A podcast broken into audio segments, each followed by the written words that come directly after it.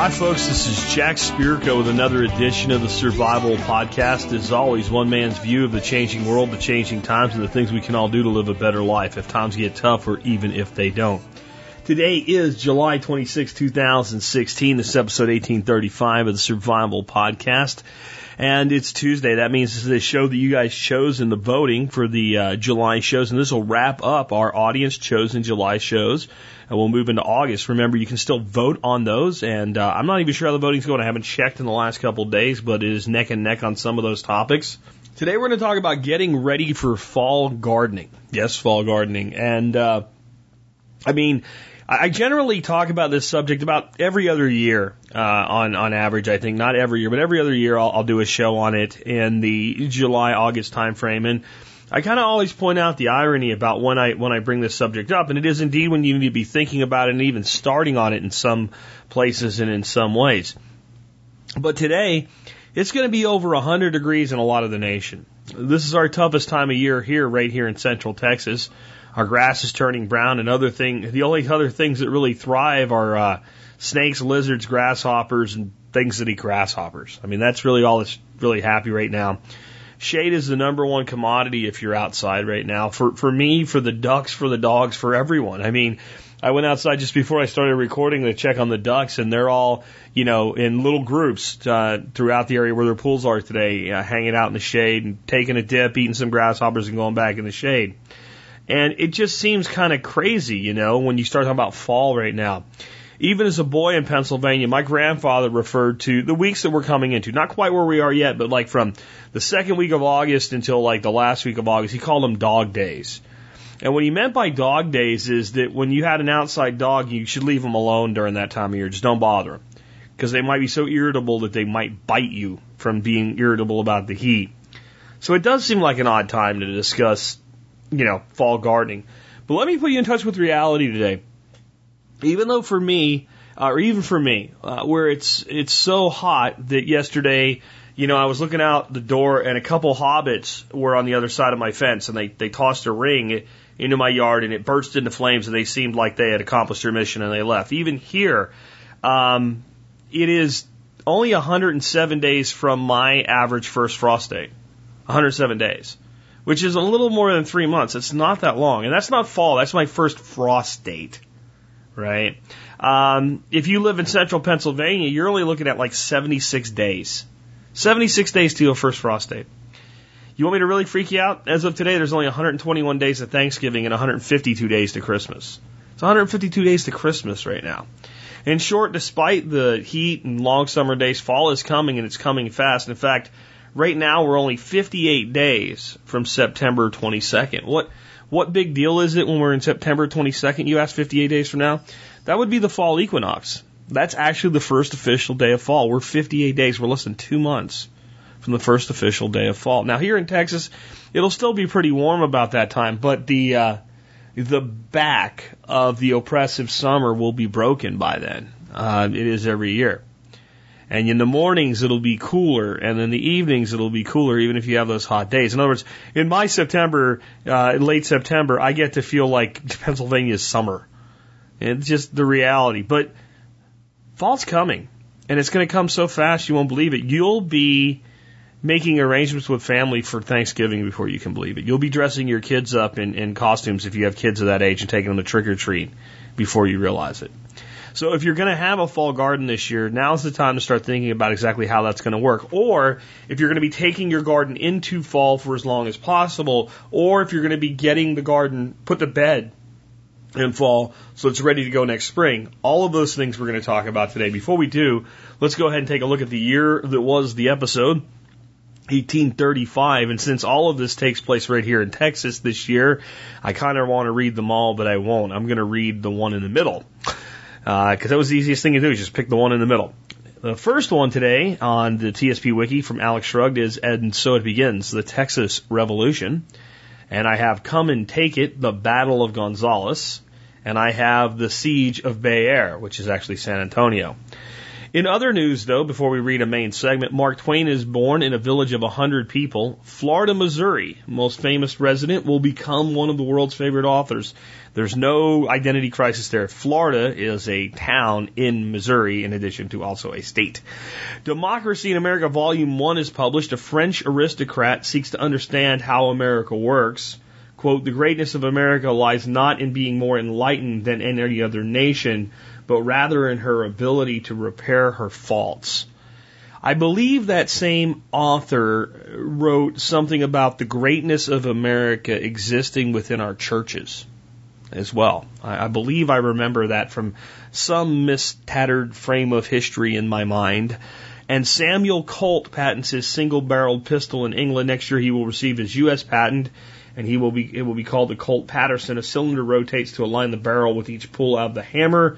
You must partially disassemble the gun to reload, though. As I said, technology is moving at a breakneck pace through the 1800s. It'll kind of blow you away how fast it comes from here, and it'll make you think of modern times as we move on. Anyway, you know the phrase, come and take it? How about this? Come and take it, the Battle of Gonzales. In happier days, the Mexican government had bestowed a small cannon upon the town of Gonzales for defense against Indians. The people of Gonzales have never shown a bit of disloyalty and Empresario Green DeWitt has been a strong supporter of Mexico.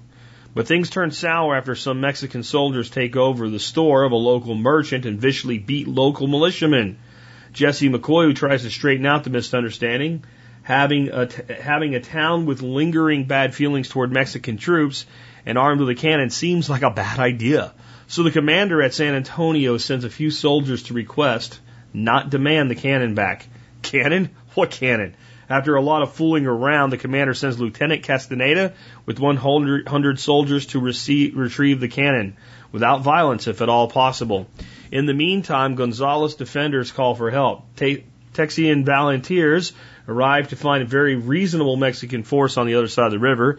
The Texian volunteers have not come all this way to just sit around.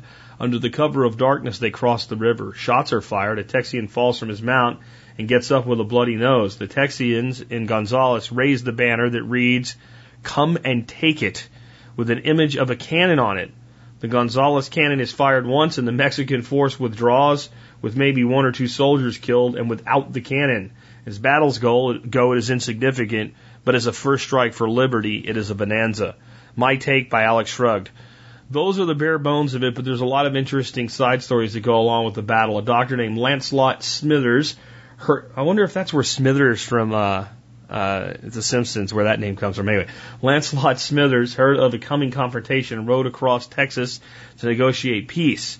But he was arrested by Lieutenant Castaneda. As it turned out, Smithers was needed for translating, and after some back and forth, it was clear that both sides favored the Constitution of 1824. But since the Mexican army was under the orders of Santa Anna, the Texians would not capitulate. The cannon itself did, didn't come with cannonballs, so they collected as much scrap metal as they could find and stuffed it in the barrel. Could this possibly be an effective weapon? According to an episode of Mythbusters, yes, it could, but only at shorter ranges. The Mexican with, army withdrew because the lieutenant's order stipulated he was not to use force to retrieve the cannon. Um, yeah, you know, my take by Jack in this one is it's interesting to actually look at how large Texas was and how large the Mexican Empire was at this time, ranging all the way to, well, Canada in a weird kind of squiggly way. And it's, it's interesting that had the Mexican government actually honored its own constitution, it's quite likely that the United States would look a lot different than it does today. And that's kind of a lesson for all governments to like, oh, I don't know, honor your constitution. See, I think as much as I'm for a stateless society, I am for if there is to be a state, it should at least be run under its own rules. And maybe, maybe, just freaking maybe our elected officials should crack open their employee handbook once a year. Your employee handbook, if you're an elected official, would be the Constitution of the United States and the Constitution of your state if you are a state representative. I'm just saying. With that, let's uh, hear from our two sponsors of the day, and then we'll get into the main topic of today's show.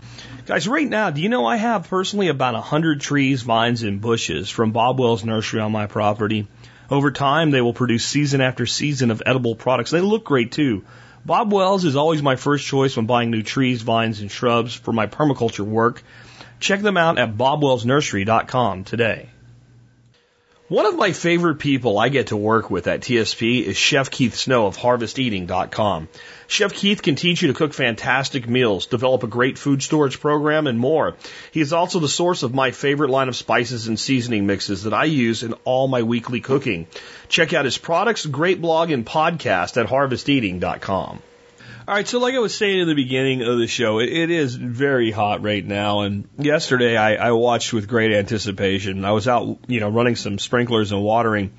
Uh, and having to interrupt the show actually right this time of year i've got to do a lot of watering uh, for a lot of the trees that are under establishment and uh, i only have so many hours in a day and i have three acres in one well so I, I have to water an area for a good 30 to 45 minutes so what i'll often do is I'll set a timer and then when it goes off, I just pause the recording if I'm in the middle of the day and I run out and move the water to the next location or turn on the next zone or whatever it is if I have pre-install irrigation. And it was coming that time and I looked down and I had 30 seconds to go so it wouldn't go off. I just went ahead and paused it. And, uh, I heard big thunder clap, you know, and looked out and I saw, you know, standing 12,000 feet high, these huge clouds to our north you know, maybe 10, 15 miles away. And I, whoa, that's great.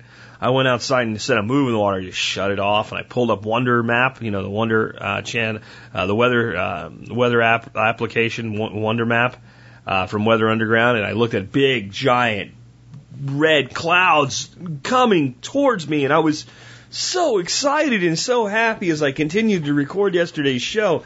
And as I sat here at the microphone, I had to keep my my attitude up because as I was watching both out my window and on the radar in real time, the clouds began to just fall apart. And by the time they got here, though it poured in Azle just about 10 miles north of me, it was completely gone. The clouds just vanished and went away like a fart in the wind. And so today, as I walked, you know, through parts of the grass where I don't have trees planted and therefore I don't irrigate, it's just like crunchy, crackly, you know, death is what it seems like. And I, I know that as soon as the, the rains come in, in the fall, or even we get some now, a lot of that Bermuda grass will just a magic. It's like magic. It just comes back, you know, and it just turns green and starts growing again. And I know that the land is actually okay, but it's a hard time of year. It's why Dorothy and I have decided we simply will not take vacations in this time of year anymore because even when we have people that are really dedicated to doing a job here, it takes so much of being on top of it for these couple months. And it does seem like a, a strange time to talk about getting ready for fall gardens. But it's really actually an important time, and I'll explain why. You know those those numbers I gave you, like to your first frost date. If you're planning on growing something in the fall, that can't handle frost and you need to get it started, you need to start it indoors or under shade in a screenhouse or something now so that you can have it in the ground and have it grow long enough to harvest it. It's, it's the reverse of spring. Instead of trying to get ahead of the game so you can get it out in the ground as soon as there's no more danger of frost, you're trying to beat the frost on the other side. On the other hand, there's a lot of crops that do really well through the frost but when it gets really cold and the days get really short, they just go into like a stasis. A lot of your, your cold crops, your greens, your kales, your spinaches, your lettuces, that's what they do. They don't die even, in, they'll get snow on them and survive, but you, you kind of get this window of opportunity to harvest them and they're beautiful to harvest during the frost, but it's the heavy freezes where they start to get some damage or shut down, right? So those you also have to start looking at the timing of when to get them into the ground. And if you are thinking, well, I'm going to put a garden in for the fall and you don't have beds yet, as much as it sucks, right now is when you got to be out there breaking ground, putting in raised beds, doing whatever it is. Because I'll tell you the truth, the best thing to do when you put in a new garden, if you, especially if you bring in fill dirt or you mix compost in or something like that, is to not immediately plant it to maybe give it a good kick of some uh, dried molasses, something to get the uh, biological activity up. Hit it with some compost tea, maybe some comfrey, tea, maybe some Garrett Juice and things like that. You know, organic fertilizers that not only feed the plants but feed the soil life because that's what we really want to do. And those things need some time. And a good thing to do right now might be to get those beds in and and and and put a, a covering over like a tarp over it and then shade the tarp so it's not baked in the sun and let that ground begin to develop, the worms begin to show up, all of that stuff so that when you're ready to plant it, let's say at the end of August, beginning of September, when the brutalist part of the heat has passed, you've actually got the biological activity up. That's something a lot of people miss. It, it's the same thing in the spring. It's actually much more difficult in the spring, especially in cooler climates. Uh, even our climate, as hot as it gets here, you know, hobbits destroying rings in my backyard be damned. We get some pretty harsh winters. We didn't this winter. This was the mildest winter I can remember. But I mean, I've had winters here in Texas, and I, I it, it adds to the question of why do I live here? Sometimes I feel that way, right? Dorothy and I feel that way. So right now, we look at each other and go, you know, if if my father-in-law wasn't in uh, you know memory care facility and my son and daughter-in-law and grandchildren weren't right here and we and we had all the resources we have right now. We could live anywhere we want to in the world. Would we choose this place? And we both look at each other and honestly say no. And the winners make you feel that way because you're like okay if I'm to have a winter like this I could go somewhere in a northern climate where I don't have a summer like that. So it it is one of those times where we, we look at things and, and, and start saying, does this make sense for us? But I digress. When it comes to fall gardening, it does have to be that time. And again, it's like the spring, but the advantage is you have the soil warm already, so your biological activity will start up um, right away. Now, I know a lot of you maybe won't actually garden in the fall. You'll do what I call garden into fall and then you will put your beds to sleep. So let's talk a little bit about what you need to be thinking about if you're doing that. As you get in to harvesting the last crops of the year, your heavy harvest, um, you should be putting your soil amendments in then, not waiting till spring to do it. This is when you want to be adding your biochar, your composted manure, your green sand, your other amendments. Because like I just said, and it's kind of why I let off with it, the soil's warm. And there's a lot of opportunity for the biological life in the soil to kind of go into a big uptick. And, you know, then you can look at something like either just a heavy mulch layer, uh, or a cover crop, or a tarp. Even you can tarp your beds until spring once you've gotten the last of your crops harvested for the year. But you've fed the soil. And that biological life is going to go into a huge upswing so that even though it's going to go very dormant in the coldest part of the winter, if you say keep it tarped into your spring until you're ready to plant and you use something like a dark colored tarp like black or brown, your, your soil under there is going to warm much more quickly than it would otherwise.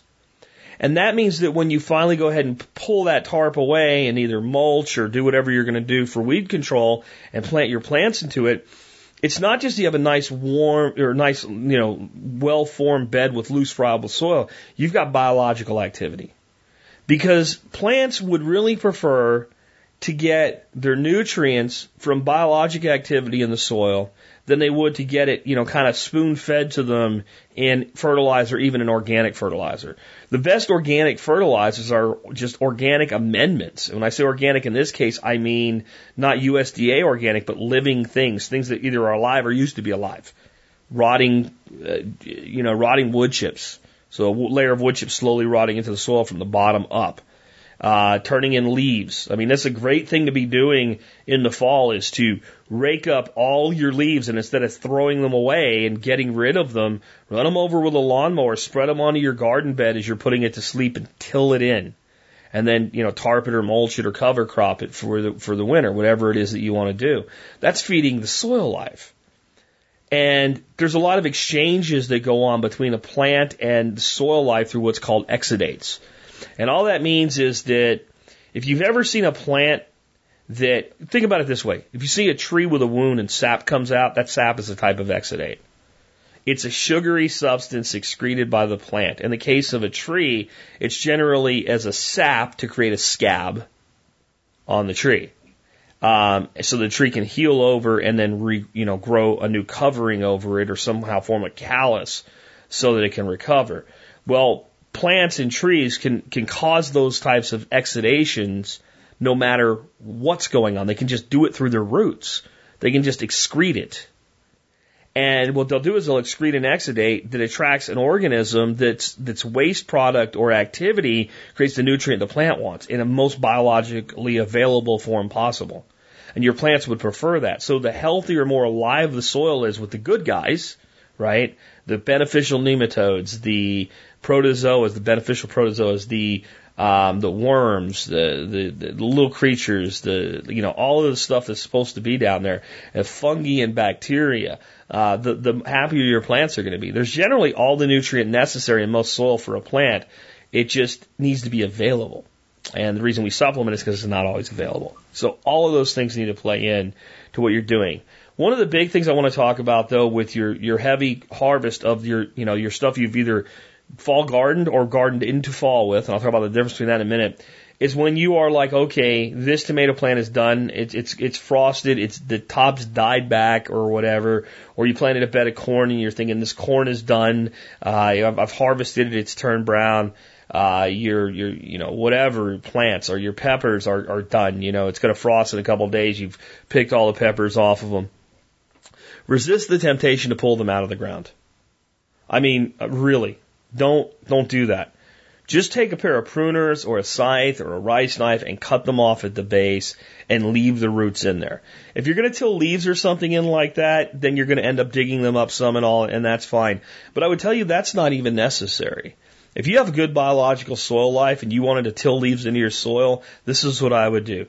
Cut flush to the ground when you're done for the year, all the plants leave the roots in the ground.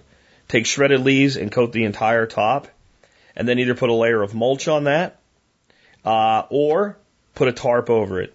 And all the little creepy crawlies will make those leaves go right into that soil in a beautiful way, and you'll never have to dig anything up. And next year, when you pull that tarp off, or, or pull back some mulch to dig a hole, or you know, cut down a cover crop uh, to plant into it, what you're going to find is that most of that stuff's decayed and gone away. And if it isn't, leave it alone. Just leave it where it is. Dig the hole a couple inches over, put your plant in there, and let it continue to rot and feed the soil. If you do that, everything will get better. And it's why we got to start thinking about not just gardening for the fall right now, but gardening for next season as we go into fall. Now, gardening into fall, what I mean by that is I do a lot of that here. Right now, um, about the only vegetables I'm really growing in earnest are um, uh, sweet potatoes, purple Japanese sweet potatoes, and jalapeno peppers. That's really all I felt like I had time to jack with this year. Now my jalapenos have produced some and they'll produce some more, but they're not real happy right now. They're growing, but peppers actually don't like this heat, right? People think hot pepper, they like heat. They like warmth, they don't like heat. When you have an established pepper and you move into like September and that photo period begins to decline, what I mean is the day gets shorter and your temperatures start to get a little bit cooler, even if it's hot during the day, you start to get those nights where your temperatures dip into the 60s. That's when they go ballistic. That's when they go nuts and they start really growing and they just start putting on the peppers. So for me, if the, the problem with the, that is I kind of have to put them in in the spring, limp them through the summer to get them to fall at a large enough size. If I put little bitty pepper plants out in September, they're never going to make a really big crop for me, you know, by November 10th to November 20th when I'm going to get my first frost. So I have to plant those with a plan that, you know, I'm going to have to actually take care of these things um, and not get a lot out of them until September, October, November. But it's worth it. So that's gardening into fall. And then there's other ways, like mine's like a misery gardening gardening into fall. In Pennsylvania, when I gardened with my grandfather as a kid, uh, gardening into fall was just it was what you did. It worked. That just meant that you kept everything growing for as long as you could. You kept it alive. If you're going to get a very, very mild frost, you might go out and throw some row covers on or something like that to get them through it and just keep those plants going as late as fall as possible in the fall. We didn't do a lot of planting in, you know, the fall time of year. And I can tell you that it, it makes sense to me now why, as I think about it looking back at my childhood. My grandparents were subsistence gardeners. They really were. They, everything they planted, everything they grew was something that you harvested way more than you could use. You gave away some of the surplus, but you stored a lot of it. We harvested corn, blanch it, freeze it on the cob. We'd have half a, a, a chest freezer full of, of Silver Queen corn. Um, potatoes stored in the basement. Garlic stored in the basement. Onions stored in the basement. Broccoli, blanch and freeze. Peppers, you know, we did we peppers that were coming out of her ears, but then we would freeze chopped peppers, and my grandmother would use them to make what she called barbecue and what she called chili. And I'll just say, I love my grandmother, but Yankees can't make chili, and my grandmother was as Yankee as it came. Uh, they don't really make good barbecue either. Uh, it was more like uh, what do you call that manwich type stuff, like a homemade manwich, and it was way too sweet. Uh, but that was a big use of the peppers. And I, I'll, I'll confess, being a kid, I'd go out there in the, in the, in the winter time sometimes, and I'd open up a, a Ziploc bag full of frozen peppers, red and green and yellow, and just grab them and just eat them like a popsicle. I used to like to eat peppers that way. But that, that's what we grew. We grew dill, but then the dill was mainly so that we could make pickles. And we grew a whole row of cucumbers, and she'd put up, you know, 50 quarts of pickles a year. Beets, same thing, they'd get pickled.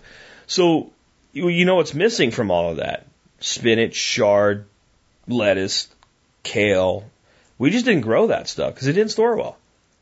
And it just seemed like they weren't really interested in that. They didn't eat a lot of salads, they ate a lot of vegetables and meat. That was kind of vegetables, meat, potatoes, and corn. So I had to figure out a lot of this fall stuff myself because some of the best stuff to actually grow for fall harvest is your leaf crops, and we'll talk about those in a bit.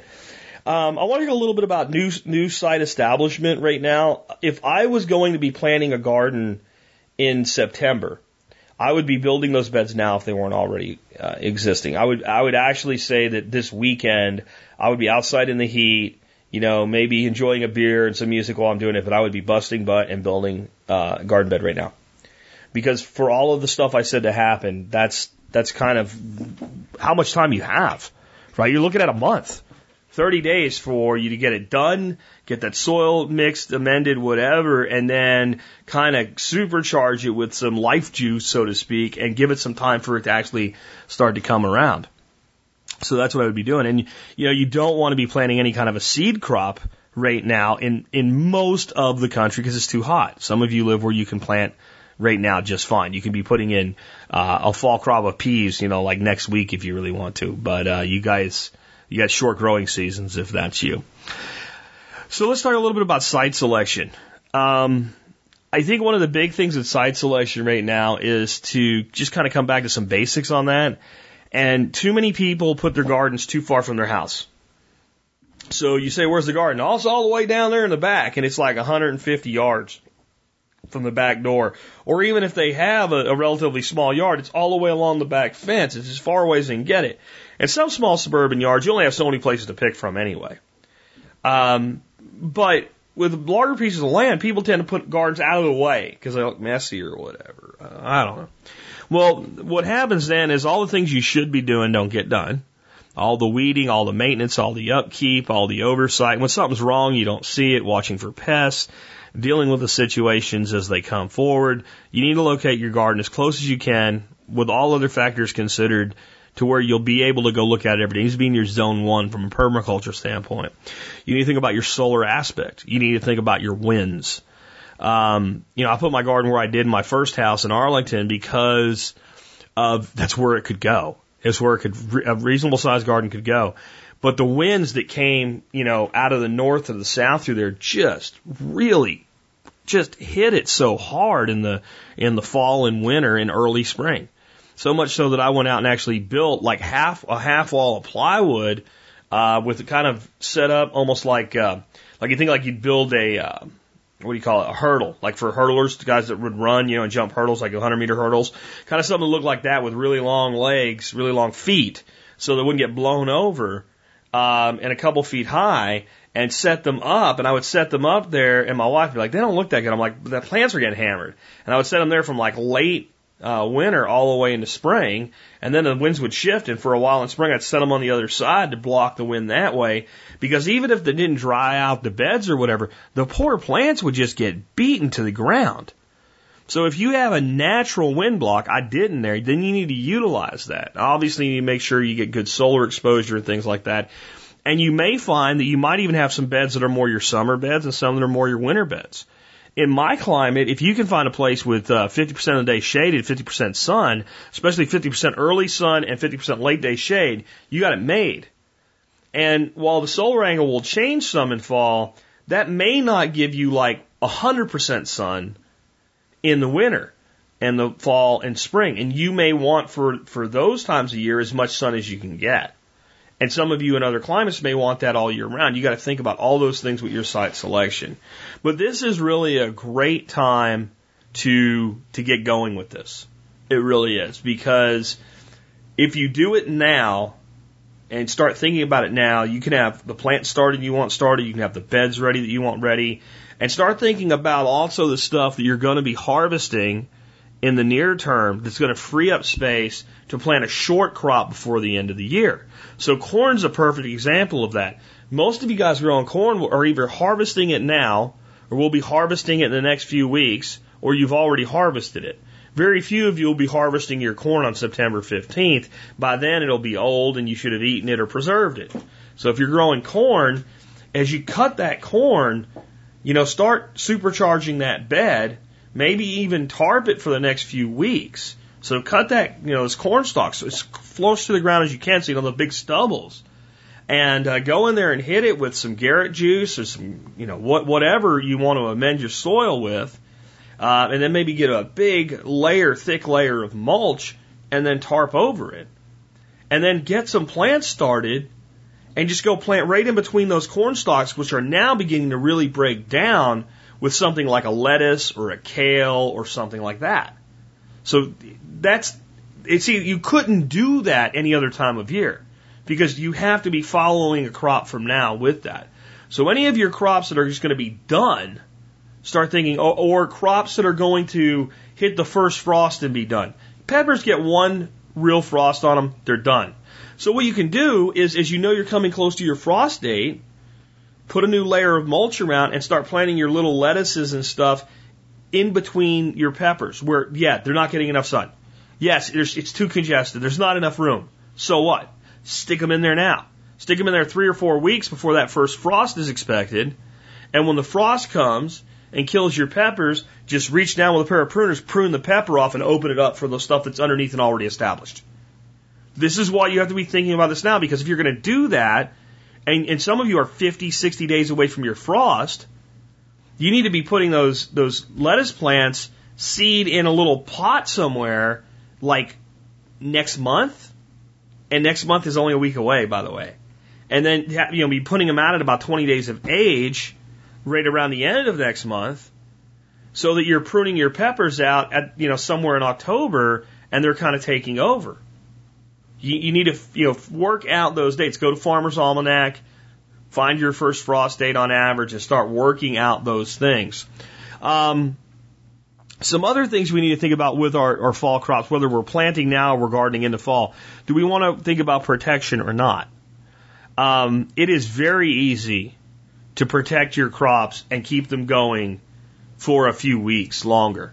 And for me, and I, I'm saying this from gardening in Florida, Pennsylvania, Texas, and Arkansas. Those are those are dramatically different climates, all four of them. Very, very different. My best production from my plants has always occurred between about September 15th uh, through my through the first minor frosts, right until we get a big freeze. So I'd say from September 15th to our first heavy freeze has always been my best time of year. And so if you could extend a couple weeks of that, you're not just extending a couple weeks, you're extending your best production. It's, it's not only when you get the most, to me, it's when the food tastes the best. Yeah, I can get, you know, a couple tomatoes right now and they're okay. But when you get a tomato that you pick in like October here, it's, there's something different about it. The peppers are so different. They're thicker walled, they're sweeter, all of that stuff. So protection to me makes a lot of sense.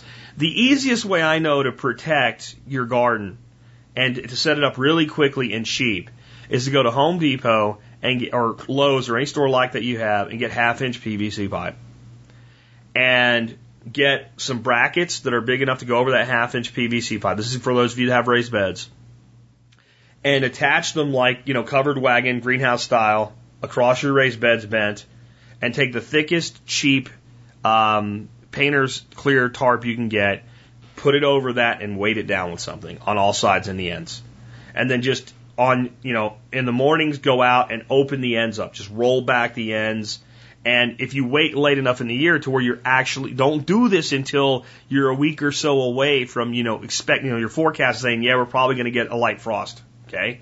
Uh, and have the equipment ready to go. Maybe go out and install the pipes uh, early a few weeks early so if something comes you can just roll out that stuff man just doing that when you have those frosts where you're getting down to like 30 degrees it almost everything will make it through those when you start hitting 28 and, and, and getting more of a freeze, um, they generally won't.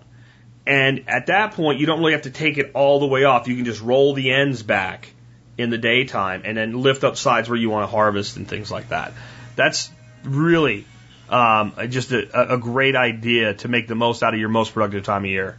Um, this is also really an important time of year to be killing weeds and pulling weeds and looking for your weeds that are perennial weeds or self reseeding weeds. If you have uh, aggressive perennial weeds starting to show up, this is the time of year before they go completely dormant. You want to try to get every bit of that root system out, or as they go dormant, get every bit of that root system out. But you really want to watch the ones that produce seed. And you really want to be eliminating those before they go to seed and dump millions of seeds into your garden and surrounding areas. Make sure you're getting rid of those. And then starting seeds, I've kind of alluded to this now, but a lot of times you want to start your seeds indoors. If you have grow lights or a sunny window or wherever you start your, your seeds in the in the winter, because it's too damn hot for them to germinate well and it's too hot for them to do well outside or you want a screen house instead of a greenhouse to do this with uh, you know, like a 60% shade cloth or even higher depending on where you are with like a misting irrigation system or something like that. That's what you need to be thinking about. Or you need to be, you know, selecting plants from a nursery. You need to be talking to the nurseries that you do business with about will they have fall garden crops? You know, broccoli, uh, cabbage, kale, things like that if you're going to grow carrots this fall, you need to be thinking about getting them in the ground around September 1st. That's a, like a really great time to get your carrots in the ground for people in my part of the country and, and to the southern extreme anyway. But a lot of the stuff you can actually get spinach plants, chard plants, beet, well, not beets, um, uh, broccoli, uh, cauliflower, things like that, lettuces from nurseries. And there's nothing wrong with buying your plants from a nursery. But if you're assuming that they're going to have them just because they did last year, Go talk to the them now. Even the box stores, generally the uh, you know the Home Depots, the Lowe's, is the Walmart stuff like that. It's not where I prefer to get my plants, but they have them, right? So they're there. And uh, usually, even in those big box stores, there's a section manager, and you can find out when they're going to be there. And are you going to be bringing fall vegetable plants in this year? Because if they're not, you need to find out who is, what they plan to bring. And sometimes if you talk to those guys and they say, well, yeah, and you say, well, are you going to bring broccoli. No, we don't usually sell one. You know, if you say, I'll buy a flat, they'll bring in three or four flats and hold one for you or tell you the day they're going to arrive because they know they're going to sell. And a lot of that gets made, those decisions get made at that local individual managerial level. So make sure you're talking to the people you think you're going to get plants for. Uh, let's talk about some great crops to grow uh, this time of year or grow into this time of year. Spinach. Spinach is the crop to grow this time of year. If you can get spinach to grow in the summer, unless you live in like northern Montana or something, it usually sucks. Right? It's it's just mealy, it's thin, it's not crisp, it doesn't have flavor. If you have good, healthy soil, September to like Christmas in a lot of places, even where it snows and freezes, spinach, especially with a little bit of protection as you get into the snow and freeze, is the best it will ever be. And you get like a little time period there where it's even too cold for spinach, and you get out into like late February, March, and you can start growing it again right up until it gets hot again. And in some years, like we had last year, you could grow it right through. Right, I mean, this year, last year here, we could grow spinach and some of the other crops like chard right through winter with no protection. We got really, really a mild winter last year. Year before, not so much. Um, chard, that's another crop I really like to grow. Those are both great cut up and used in salads, but they're both great sauteed. My wife's never been big on uh, sauteed green sauteed, you know, leaves of any kind, spinach, what have you, um, until recently. So I've gotten her eating all kinds of stuff lately. This this chard thing that I'm doing, and this is just so easy, and it's so absolutely fantastic tasting. You take your big chard leaves, and chard For those that haven't worked with it, it looks almost like it has a celery rib in the center and then a leaf off of it. That large stem is a bit thick. So what you do is you kind of cut your leaf off both sides and then lay that to the side. Then take that and slice it like it's celery. And then chop your leaves up and kind of make two piles. Because you want to cook the stems a little longer. You get a skillet and you cook some bacon and you pull the bacon out, you chop the bacon up. You leave the bacon grease behind. Um, then you chop up a couple apples or an apple, depending on how much apple you want in this, into little cubes. And you throw those apples into the bacon grease and you cook them till they're soft.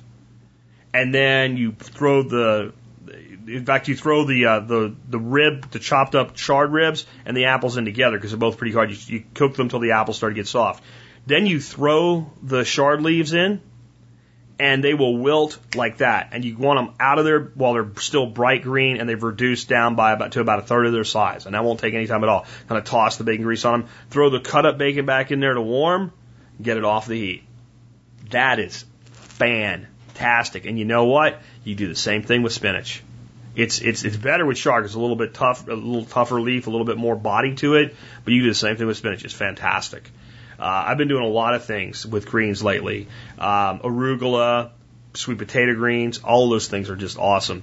Uh, I talked about making zoodles out of zucchini, so I'll give you a, a quick summer recipe since we're still in summer here. Make zoodles, which you make from zucchini. You get a julienne peeler and you make a bunch of noodle-like sh- shreds from your zucchini. So you get down to the seed cord and you give the seed cord to the the birds or whatever, and then you salt them in a colander. You can look this up if you want to see exactly that. You let them sit in the colander for about 30 minutes, and that draws a lot of the moisture out, of them. You give them a good rinse, and then you make those like a spaghetti. So you do that like a spaghetti, and then do something like a butter and garlic uh, mix.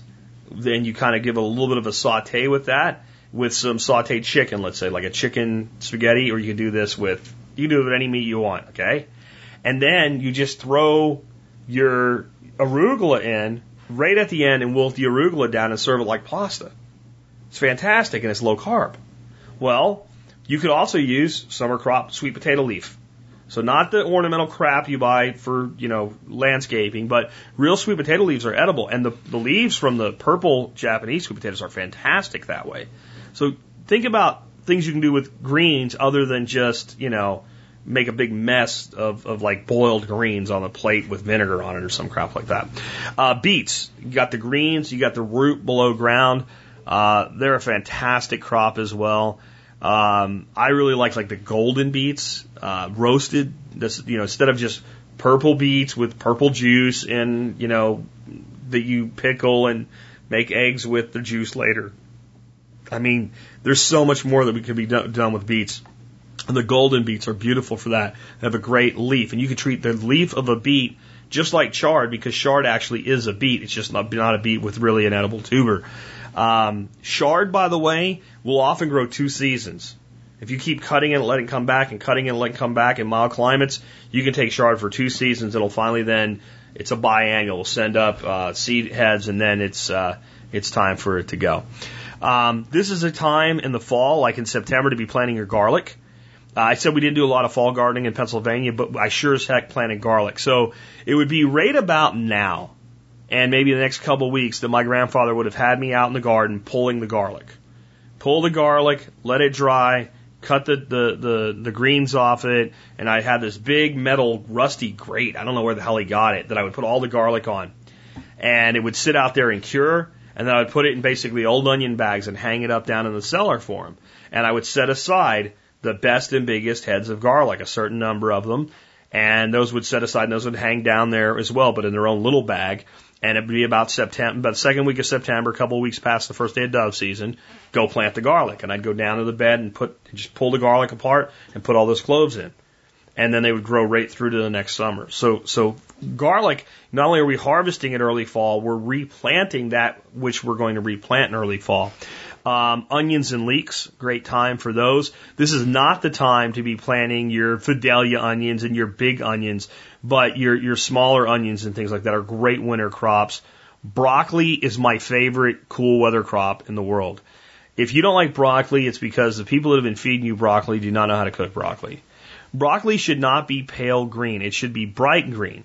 Broccoli should not be so hard though that you can't cut it with a fork. If you have bright green broccoli and you can cut it with a fork, you have nailed it. And if you do that, saute with some butter, a little bit of cheese, cream sauce, or something like that, broccoli's fantastic. You know where broccoli doesn't belong, guys? Broccoli doesn't belong raw, raw, sitting on a plate next to carrots and celery with ranch dressing. Because nobody freaking eats it. You know that? And I understand, uh, there's some little rant here, right? When somebody brings a plate like that, they bought at the supermarket to like a potluck type thing or something. I understand the garlic or the broccoli being there. I totally get it. I totally do because that's how they set it up and that's how they sell it. Okay, that's fine. But when somebody makes their own and, and feels obliged to basically sacrifice broccoli on the altar of feeling good about yourself while nobody eats it, I, I don't. So stop doing that unless you actually have a group of people that eat the broccoli raw. Because I don't eat it raw, and most people don't eat it raw. It just looks like you're being healthy, and people will eat maybe one little piece of it when they gorge themselves on holiday snacks to feel like they were healthy. There's there's really no point to it. But broccoli. This is why I love broccoli. I have pictures and video uh, on my YouTube channel of broccoli in one of our harsher winters in Arlington, Texas with ice hanging off the leaves like icicles. And the next day, the sun comes out, it melts, and the leaves have some burn marks from frost burn on, but the plants are still alive, still growing, and producing beautiful heads of broccoli, and then cutting that head, and then having side shoots of the broccoli come up. And that's what I love about broccoli over cauliflower. I don't just like the taste of it better, I like the product, production better. Um, in Pennsylvania as a kid, I mentioned we were subsistence gardeners we had uh, our garden rows were 50 feet long by about three and a half feet wide. And we had 50 foot of broccoli plants, 50 foot by two, with them planted at about 18 inches apart. That's a lot of broccoli. And I would go out and cut the heads as they came to, and we'd pretty much we'd get enough of a stagger and enough holdover that most of the, the full size heads would get eaten or given away in in the early summer and then the shoots would start. And I would be sent down there every other day with a bucket. And I'd come home with a, I'd come back up to the house with a bucket full of broccoli. And my grandmother would put some aside for dinner and she would steam and freeze the rest. And we ended up again, we had four chest freezers and, uh, we'd have, you know, peppers, broccoli, stuff like that, frozen deer meat we had two chest freezers full of nothing but deer meat every year by the time hunting season was over.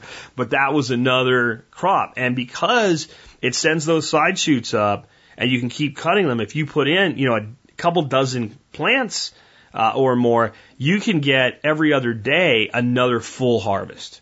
And that's just something that, that, you know, cauliflower will never do for you. Besides, I think cauliflower sucks. Cabbage, I'm not a huge cabbage eater, but I do like cabbage. It's a great winter crop. It's also a great, very early spring crop. I, I have memories of my grandfather, uh, you know, tough old man with his, uh, his blue jean jacket. He had the blue jean jacket with the, like the sheepskin on the inside of it with snow all over him coming in with big heads of cabbage in the early, uh, spring in Pennsylvania.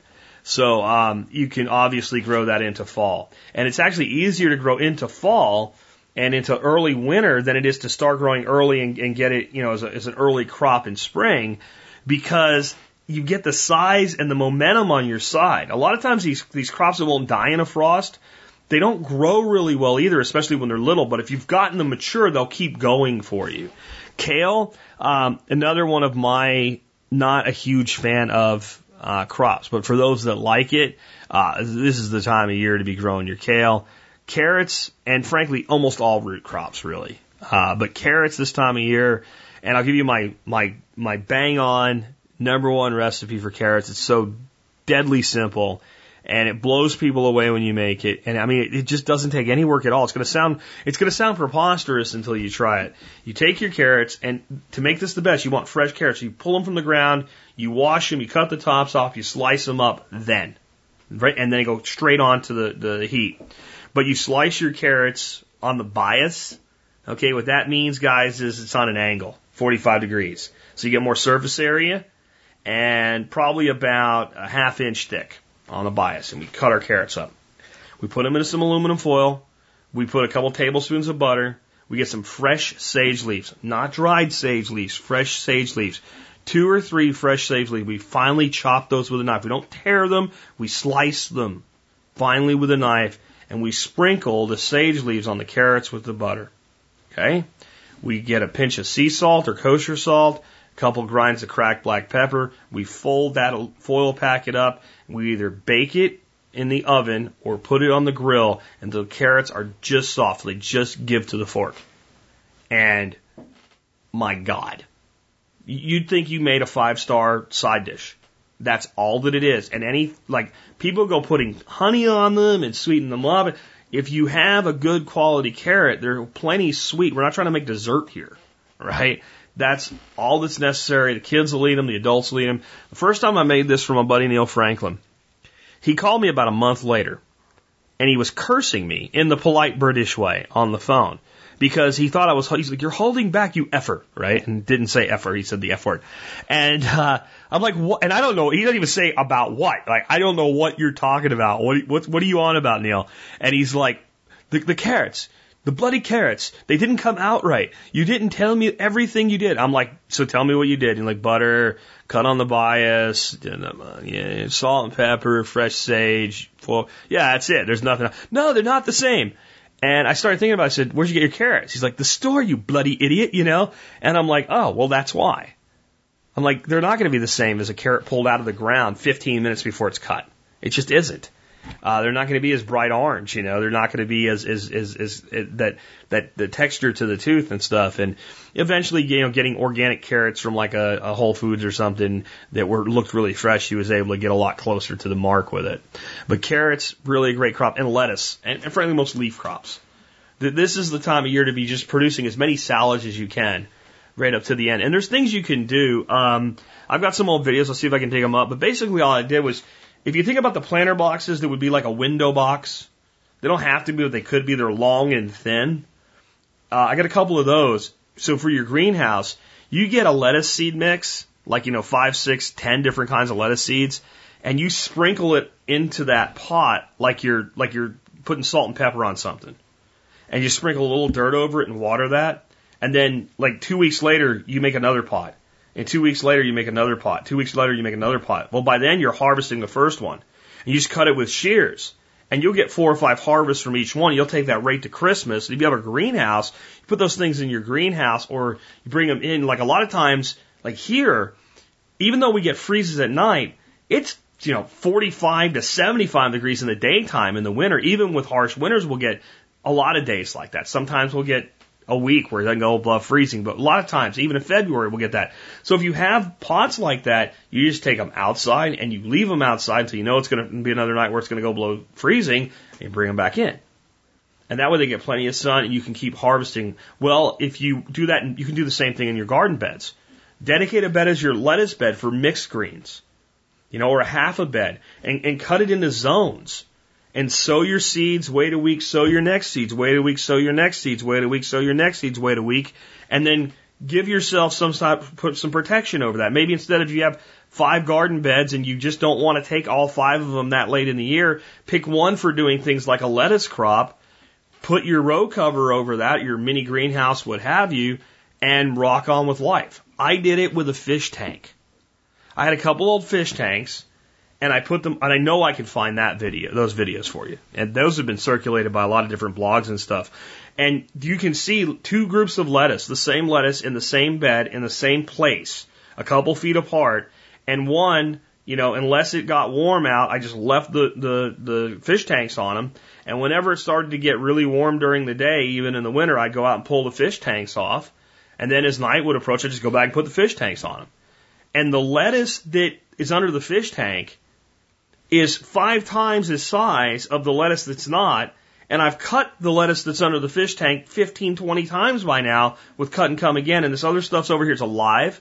It's not being killed. It's tolerating frost and even light freezes, but it just isn't growing. So mini greenhouses can extend your lettuce harvest too. This in the South, this is your time to grow all the stuff that you lament that you can't grow in the summer. Cilantro. So, I mean, cilantro is such a wonderful thing to put with a tomato.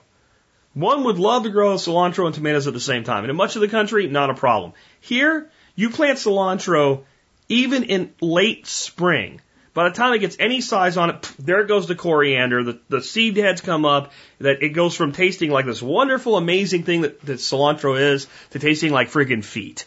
And the only thing you get out of is seeds, the coriander seeds. But if you start your cilantro in a few weeks down here and get it up to a nice little plant and put it out in September, it'll do wonderful for you. So think about kind of turning everything on its head. And think about getting that edge on the on the cool weather. I kind of talked about windbreaks already, but really think about windbreaks to to be effective at the place we had in Arlington, the last house we had before our little jaunt three year jaunt to uh, Arkansas. Windbreaking was absolutely critical and realize that a lot of times I see this in the suburbs and urban areas. People have the six foot high, you know, pri- wooden privacy fence, right? Dog ear pickets, and it, it looks like a great windbreak. So they think, well, great, I'll use that. And it can be helpful, but being smart, they think about their solar exposure and they say, well, I can only be so close to the fence before the fence is just a shade problem. So they get off the fence a bit and they expect that that fence will be a wind block wind comes up over and sets back down on those fences almost immediately. You get a, a wind shadow of maybe 10 to 15 feet off most of those fences like that. So if you have harsh winds, you need to think about either using some sort of a hedgerow, a mechanical wind block like the plywood stuff that I talked about, or something to create a, a break in that wind. One of the things I've seen done that's very low tech, but it works, is to take a bunch of, you know, prunings and, and branches and things like that and basically build like a, a dead hedgerow, uh, blocking very close to your rows. And then, you know, in the spring you throw that through a chipper shredder or composter or whatever, but you pile it there for that time of year where you need the windbreak really, really bad, and then you do something with that organic matter later on. That's another option. Row covers. That's one of the great things about row covers. Even if you don't really need them, you put up, uh, like I said, with the PVC pipe or, or a, a purposely made row cover or something like that, they get some breathing, some airflow through them. But if the, the wind is coming across them, not through them long ways, because then it's a tunnel, right? Then that wind kind of goes up and over and they get protected. And windbreaks are probably one of the greatest things that you can do to uh, to have a successful experience with your winter gardening, protecting from that wind beat. Um, you know, as you get later in the year, especially southern exposure. You really need to think about instead of just solar aspect for total hours of sun. You want areas for your fall into winter gardens where you get as much southern exposure so that sun hits the ground as long as possible all day long, warms that soil. A lot of times you could have two plants and you get a light freeze one dies, the other looks like nothing happened. And you wonder what the difference is. The difference is the one that survived, even a little bit away from the other one, it's still, you say it's the same place. It's that there's some ability for that ground to be warmed more. If the roots stay warm, your, your plants that aren't completely frost tender will survive rather than die in light freezes and, and frosts. Now, there's plants that if they get hit with air that's below freezing, they're pretty much done right? Your your your tomatoes, your peppers, your nightshades, things like that. But a lot of your stuff that's iffy, and okay, well, it can handle 30, but it, maybe it's not going to be able to handle 27, 26, but it gets 27, 26, but it had a really warm day first and has really warm soil, and you have that radiant heat coming from the soil, it'll make it through just fine. So think about your southern exposure, row covers I already mentioned, and your micro greenhouses. These are your primary things that you can do to get an edge on the cold weather and extend your season. The big takeaway is the time is now. I, I know it doesn't seem like it. I know it seems blistering hot. I know that a lot of you, like me, are dealing with drought. Some of you are still dealing with too much rain. Uh, we've got heat waves going on. I think Mar- places in Maryland had 104, 105 degrees earlier this week or last week, and I we just got our first 100 degree day here like a couple few days ago. Now, the heat index that day was like 115 degrees or something like that, but um, it just seems so so far into the future. But again, let's let's remind you those numbers about where we're headed. Um, the first frost date for Central Texas, 107 days away. If you live in Pennsylvania or similar climate, you're about 76 days from your first frost. You're 121 days from Thanksgiving, 152 days from Christmas. 152 days. And I want you to think about the time flow there. we're well past the halfway point of 2016. We are closer to 2017 than we are to 2015 right now. And there's a lot of nonsense that's going to go on this year. I mean, do you think these Democrat and, and Republican conventions are a, a show? Wait do we get into the debates. Wait until we get into the debates. Wait, I bet you another thing. Uh, WikiLeaks. I bet you this whole thing with. Uh, I know this doesn't seem like guarding, but give me a minute here. I know the whole thing with uh, Wasserman Schultz's emails and stacking the deck for Hillary Clinton is all big news right now. I bet you when we get closer to the election, there's another shoe dropping from WikiLeaks. Uh, my instinct is there'll be direct communication between the two about it that'll be released, and that'll lead, or from someone in Hillary's camp, and that'll be a whole new. Listen, I'd rather be outside gardening when all that crap's going on. If you think voting makes a difference and you go vote for cathartic reasons, God bless you for it. I would die for your right to be able to do that. But in the end, you already know who and what you're going to vote for. Wouldn't it make more sense since you already know that, even if you're going to participate, go participate then? And if something major happens, if WikiLeaks drops another giant bomb or something like that, someone will tell you. You know, you, you'll know. You won't be able to hide from it. Don't you think it makes sense to put in another couple garden beds to make those investments? Or to, even if it's not gardening, to start thinking about where you want to expand your trees next. You know, another great thing for fall is planting trees. It's the best time of year to plant trees and bushes and shrubs and perennials. Is in the fall. So that they go dormant and all of that sugar from the leaves drops into the roots and the roots are growing all through that late fall and then they go completely dormant in winter and then all through early spring before you see the buds break, those roots are establishing. So doesn't it make sense to start saying, where do I need to sheet mulch next?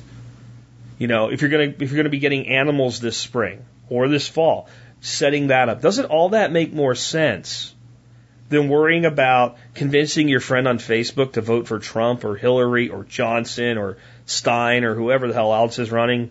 Spirko, right? To vote for me? Don't vote for me. That's my campaign. I'm running for president. Don't vote for me. Because I'll tell you the truth and you don't want the truth. Well, the truth, maybe you do want the truth if you listen to the show. The truth is you're better off growing food for your family. The truth is you're better off improving your health. The, the truth is you're better off improving your diet. The truth is you're better off getting outside and getting exercise and getting sunshine on your skin. Going swimming somewhere with your kids and enjoying them while they're still kids. Because next thing you, it's 100 and what days till, 152 days to Christmas? As, as quick as that's going to come, you, you people with seven and eight year old kids, you're going to turn around and they're going to be 26 and married with two kids of their own. That's what's going to happen.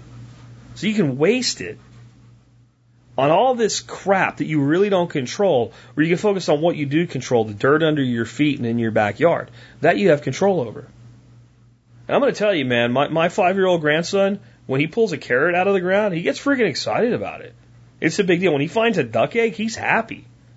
Man, he's excited when he finds a duck egg. When he finds a duck egg with a crack in it or whatever that can be broken so the dogs can eat, he can slam it into a rock, then he's really happy. He's so happy we have to make sure he doesn't just pick up every egg he finds and crack.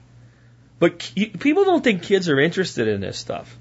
That's because we've insulated children from it and we, we, they don't understand it and they don't see it. People say kids won't eat their vegetables. You get a kid to grow his vegetables and pick it by himself, he'll eat it. He'll ask you when you can eat it, when you can eat it again. I, don't blame kids for not wanting to eat vegetables that come in a frozen cube from the supermarket. I don't blame them at all. Overcooked boiled crap, you know? canned vegetables. I don't blame kids for not wanting to eat that stuff, especially when they don't even know what it is or where it comes from or why they really should be eating it. But I'm telling you, when you engage with them and get them out there, it's a great thing. And the, the big reason that every couple of years I do one of these fall shows about gardening, and I start in the summer, so you're thinking about it in advance. There's so many people right now that are thinking this. Too late in the year, man. It's too late. It's too hot. No need to plant right now. I'll do it this spring. And then because they don't think about the fall thing, whether it's actually gardening or just getting ready for spring and the fall, the next thing you know, it is Thanksgiving. And it's, you know, election season, so you're arguing with your brother in law about politics and crap like that and trying to figure out how you're going to have enough money to give the kids the, the, the Christmas that they really want when they really want is you. And then it's New Year's, and then it's ground's frozen and it's snow. And then, you know, it's, it's March. And you're out there digging a garden in the cold, wet mud and the the beds get no head of steam up with biological activity. They're too wet. They haven't gotten any structure to them. They haven't gotten any tilth to them. You're throwing plants in them and they're just not doing that well and you're not sure why. And oh, the hell with it. This is too hard. Because the best time to get this stuff done was wasted because you didn't know.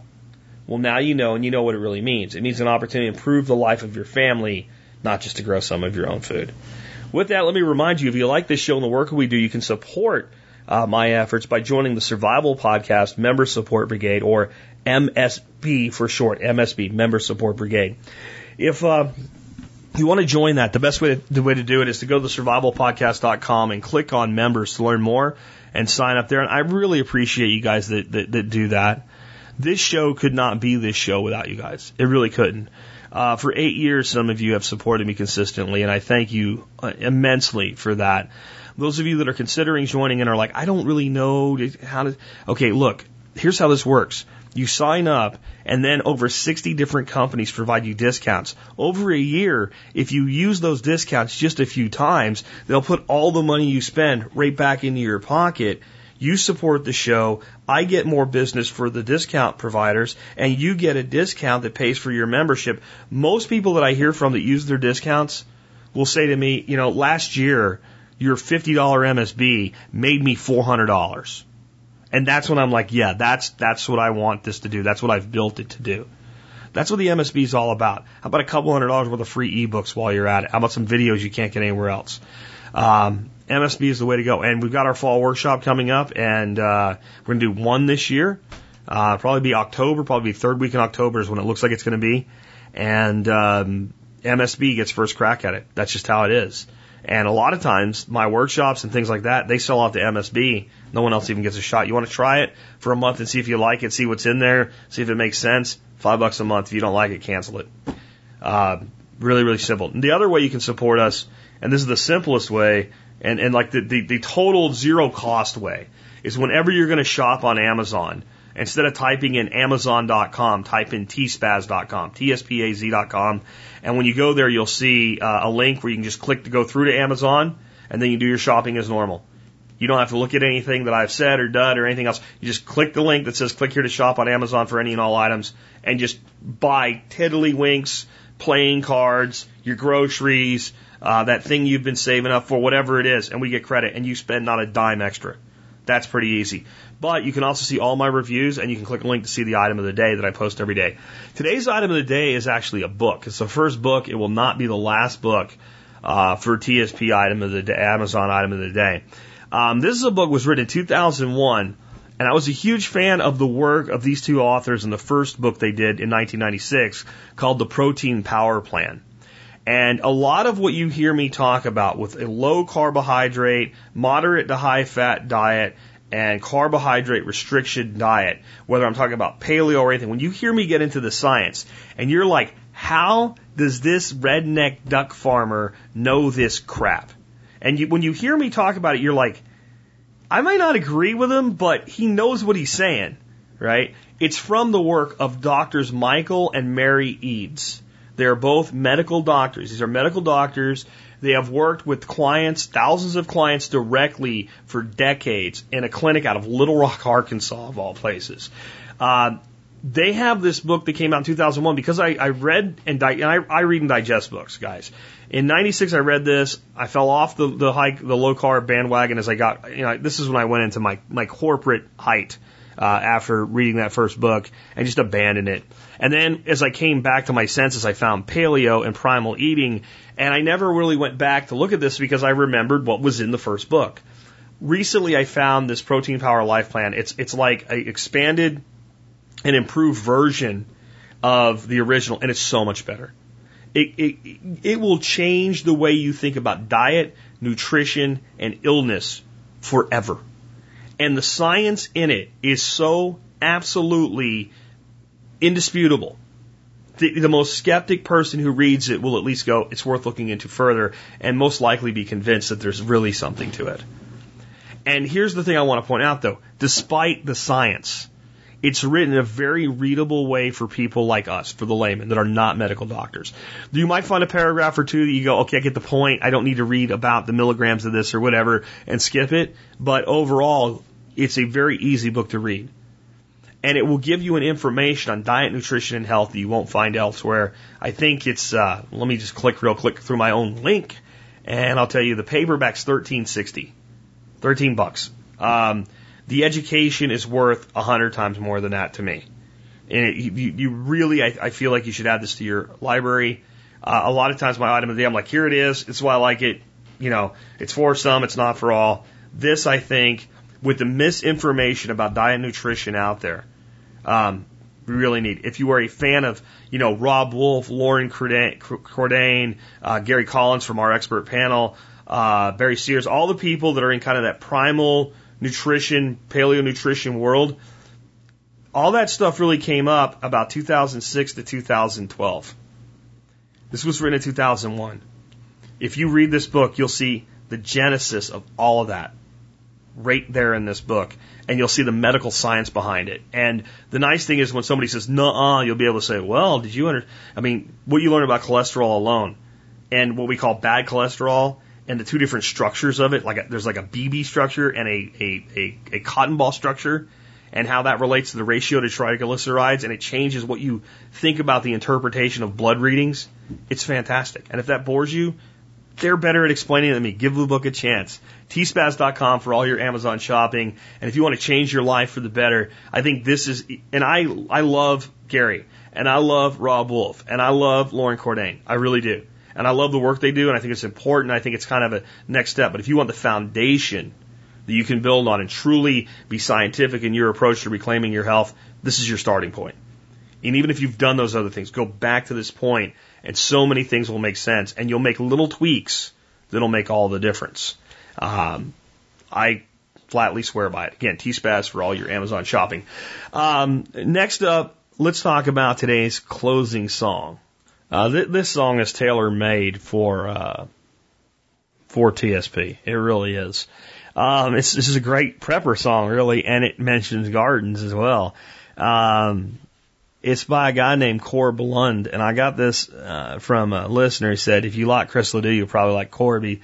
He's actually played with Chris's son a couple times, and he sent me three songs by him, and one really I didn't like. It was just too annoying uh, in sound, and the other one was okay. This one was great though.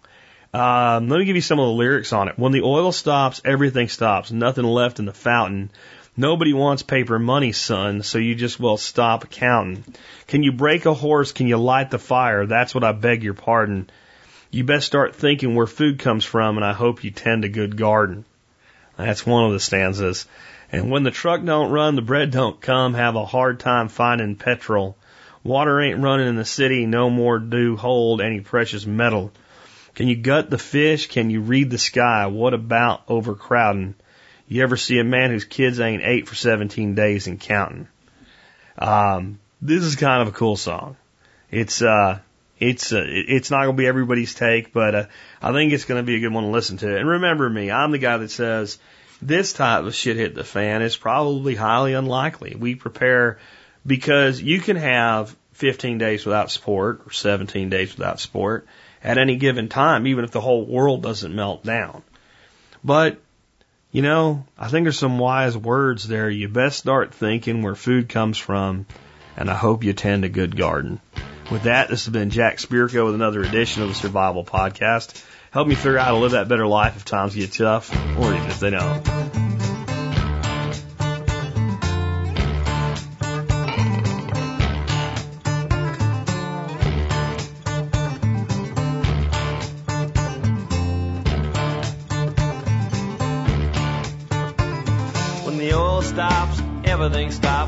Nothing left in the fountain.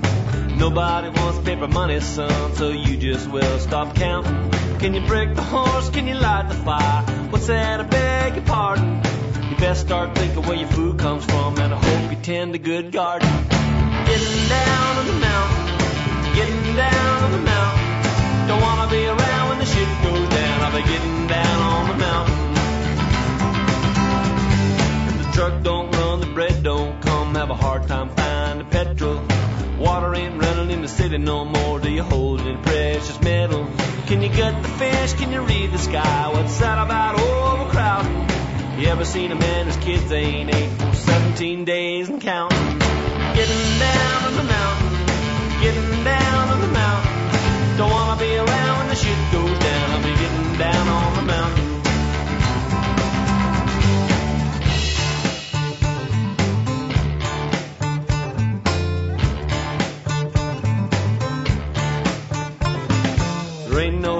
the power's gone out. It's kerosene lamps and candles. The roads are blocked, it's all gridlocked. You got a shortwave handle. Can you track the deer? Can you dig the well? I couldn't quite hear your answer. I think I see a rip in the social fabric. Brother, can you spare some ammo? Getting down on the mountain, getting down on the mountain. Don't wanna be around when the shit goes down. I'll be going